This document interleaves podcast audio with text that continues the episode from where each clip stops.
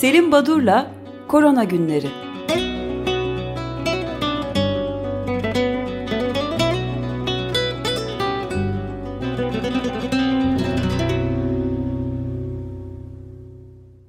Merhabalar, günaydın Selim Bey. Merhaba, günaydın. Günaydın. Geliyor mu acaba? Evet, korona günlerinde durum nedir? Geçen haftadan dinleyicilere de vaadimiz vardı. Test meselesini Evet. konuşacaktık. Biraz ondan bahsedebilir miyiz? Tabii elbette. Ee, bir haber vermemi istiyorum sadece. Ee. Fransa'dan bir haber. Ee, gördüğü bir haber herhalde. Evet, 250 milyon maske ısmarladı. Ee, Fransa'da kullanılmak için. Çünkü bir süre önce e, maskeleri başkalarına satmışlar. E, Selim Bey mikrofon biraz daha yaklaşabilir misiniz? Sesiniz uzaktan geliyor. Şimdiki uygun mu? Evet daha iyi. İkincisi Senle'nin kıyısındaki o gezinti alanları da e, dolaşıma kapatıldı. Ya, özür dilerim. İlkini tekrar edebilir misiniz? Biraz daha yaklaşarak. Evet. E, Fransa'da 250 milyon e, maske ısmarlandı e, satın almak için. Çünkü bir süre önce e, bu maskelerin e, başka ülkelere satıldığı ya da e, e, ödeneklerin çekildiği e, söylendi.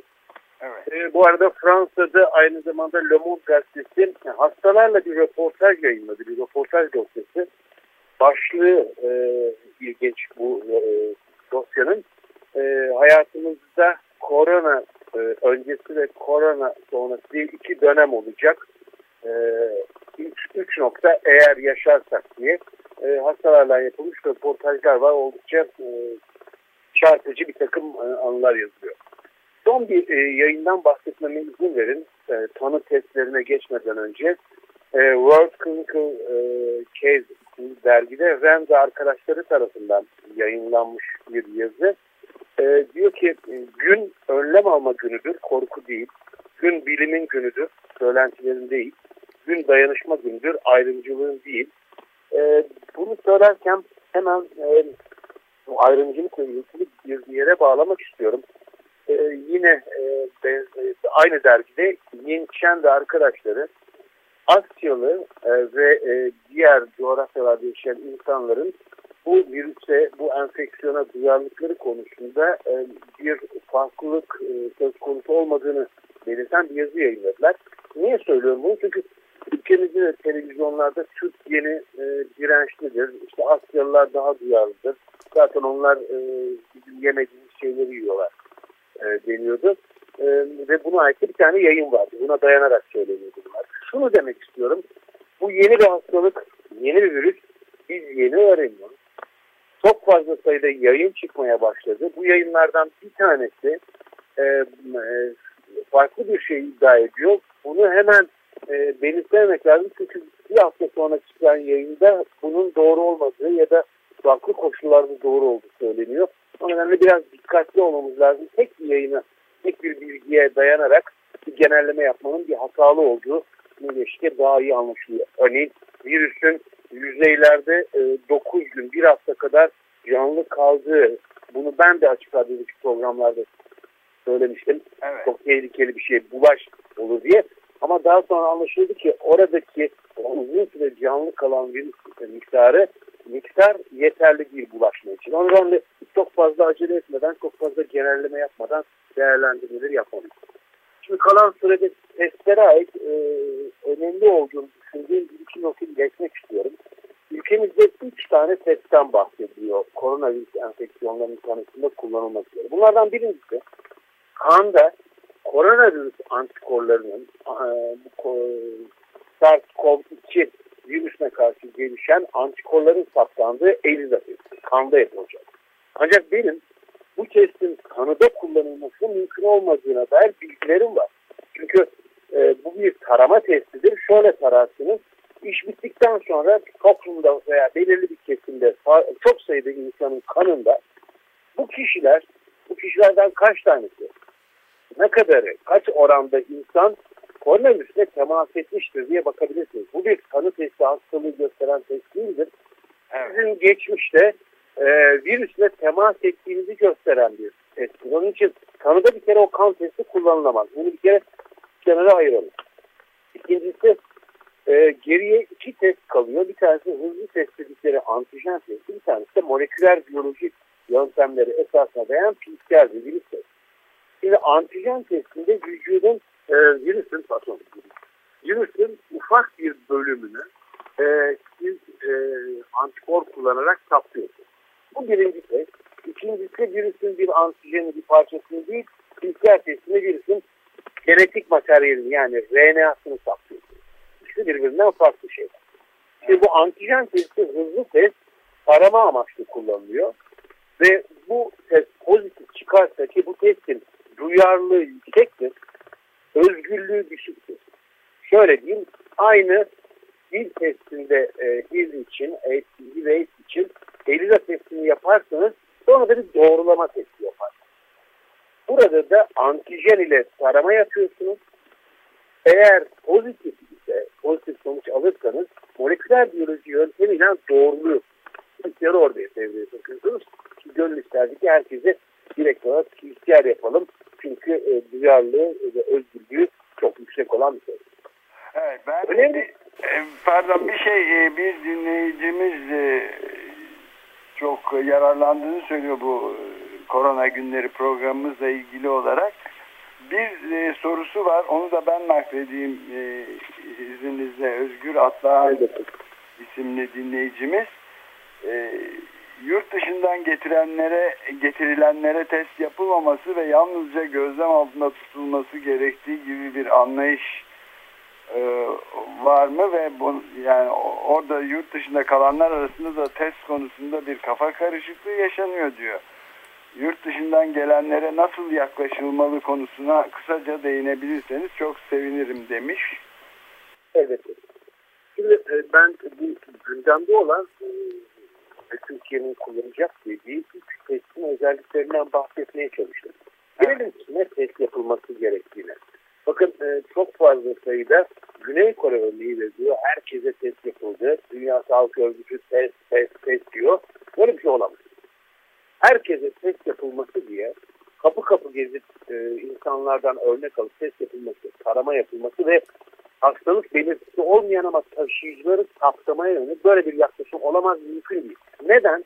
Siz bu testler ya da saptadığınız e, virüs parçaları bunlar e, testlerde dalgalanma ile saplanır. Yani aynı hastada siz beşer beşer gün arayla örnek aldığınızda bazen pozitif bazen negatif olabilir.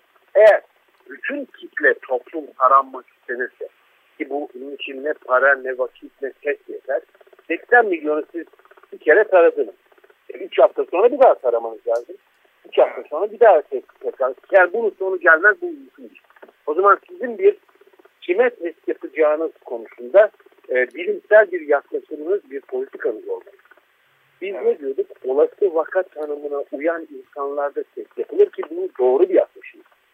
Bakmayın öyle Güney Kore'de örneklere. Güney Kore bütün topluma test falan yapmadı. Sadece hastalığın birden patlak verdiği küçük bir bölgede test yaptı. Buna imkanları vardı. Ve bu şekilde hastalığın diğer kesimlere yayılmasını engelledi. Hemen belirteyim Güney Kore ve Çin'de olay bitti. Çok başarılı oldular deniyor. Bu konuda da dikkatli ve temkinli yaklaşmak lazım. Güney Kore'de tekrar olguların sayısı artmaya başladı. Çin'de de ikinci bir dalga gelebilir. Çok iyimser olmak e, pek doğru olmaz böyle bir viral enfeksiyonda. Evet. Kime test yapacağız dediğimiz zaman evet olası vaka tanımına uyanlara test yapılması lazım. Yani başlangıçta diyorduk ki yurt dışından gelen bir bağlantısı olan, ateşi olan, kuru öksürüğü olan, solunum güçlü olan. Şimdi ülkemizde artık bu virüs. Yurt dışı bağlantısı aramaya gerek yok. Evet şu anda yurt dışından getirilen öğrenciler ya da e, ülke vatandaşları istenirse test yapılabilir. Bu o kadar da önemli değil. Ama klinik bulgusu olmayan bir kişiye test yapma yaklaşımı şu an için e, gereksiz ve bir bu, biz eğer bugün hastaların kapsanan bir pozitif hastanın çevresindeki insanlara test yapabilirsek, onları atlamadan tarayabilirsek ya da klinik bulgularla hastaneye başvuran bir kişiye test yapabilirsek. Bu e, en doğru yaklaşım. Selim Bey e, şey var bütün gazetelerde sağlık emekçileriyle yapılan röportajlar var. Dün vaka sayısı 289 dendi. Fakat gazetelerdeki röportajlarda sağlık emekçileri diyor ki eğer 100 tane tanı gösteren hastamız varsa 1-2 tanesine test yapma izni çıkıyor. Dolayısıyla işler iyiye gitmiyor. Az sayıda özellikle dün e, e, kişiye test yapılmış. Dolayısıyla vaka sayısı da görece az olduğundan söyledi, söz ediliyor. Bir de daha önce bir açıklama vardı Fahrettin e, Koca tarafından yapılan Sağlık Bakanı tarafından. 500 bin kit ABD'ye satıldı demişti sizin Fransa örneğinde verdiğiniz gibi. Bir kere hani bu ikincisi doğru muydu ve şu anda neden az? Aslında doktorlar tanı gösteren 100 kişiden sadece bir ikisine yapılabiliyor diyor. Bunun bir sebebi var mı? Yani kit konusunda sizce bir sorun var mı ortada? E, doğrusu isterseniz gazete haberlerinin e, üzerinden bir yorum yapmak e, istemiyorum ve doğru da buluyorum. Yani e, şu kişi dedik bu, bu söylentiler o kadar fazla ki her konuda bir inanılmaz bir bilgi kirliliği var gazetelerde yazılı görsel basında.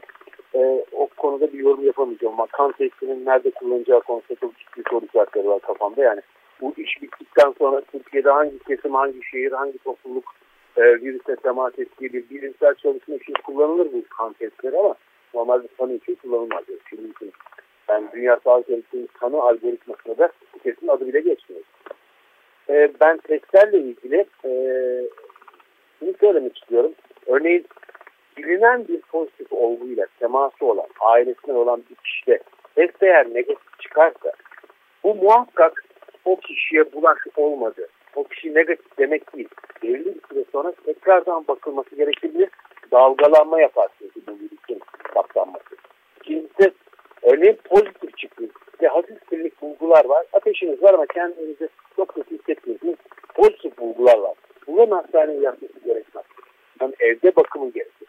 Yani hastanenin yükünü azaltmak lazım çünkü bizim gazete haberlerinden okuduğum senin de itiraz ettiğin ya da pek rağbet edilmemeli dediğin bilgilerin dışında biz bugün çeşitli meslektaşlarımızdan e, birçok hastanenin özellikle İstanbul'daki bazı semtlerdeki hastanenin artık dolup taştığını, periferdeki bazı hastanelerin bahçelerine çadır e, koğuşlar yapıldığını e, öğreniyoruz. O nedenle bu işin boyutu böyle hani test yaptın, yapmadın, az yaptın, çok yaptın değil bir gerçek var.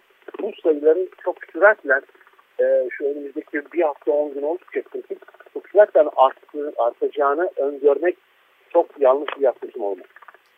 Evet. Böyle bir durum var, bir oluşumluk var. Ben sınırını açmayayım. Bu testler konusunda eğer başka soru olursa yine e, yarın Peki, çok teşekkür ederiz bunu konuşmaya. Tabii ki devam edeceğiz. Olanca yoğunluğuyla devam ediyor tehlikeli durum. Çok teşekkürler Selim Badur. Ben teşekkür ederim. Görüşmek üzere. Görüşmek üzere.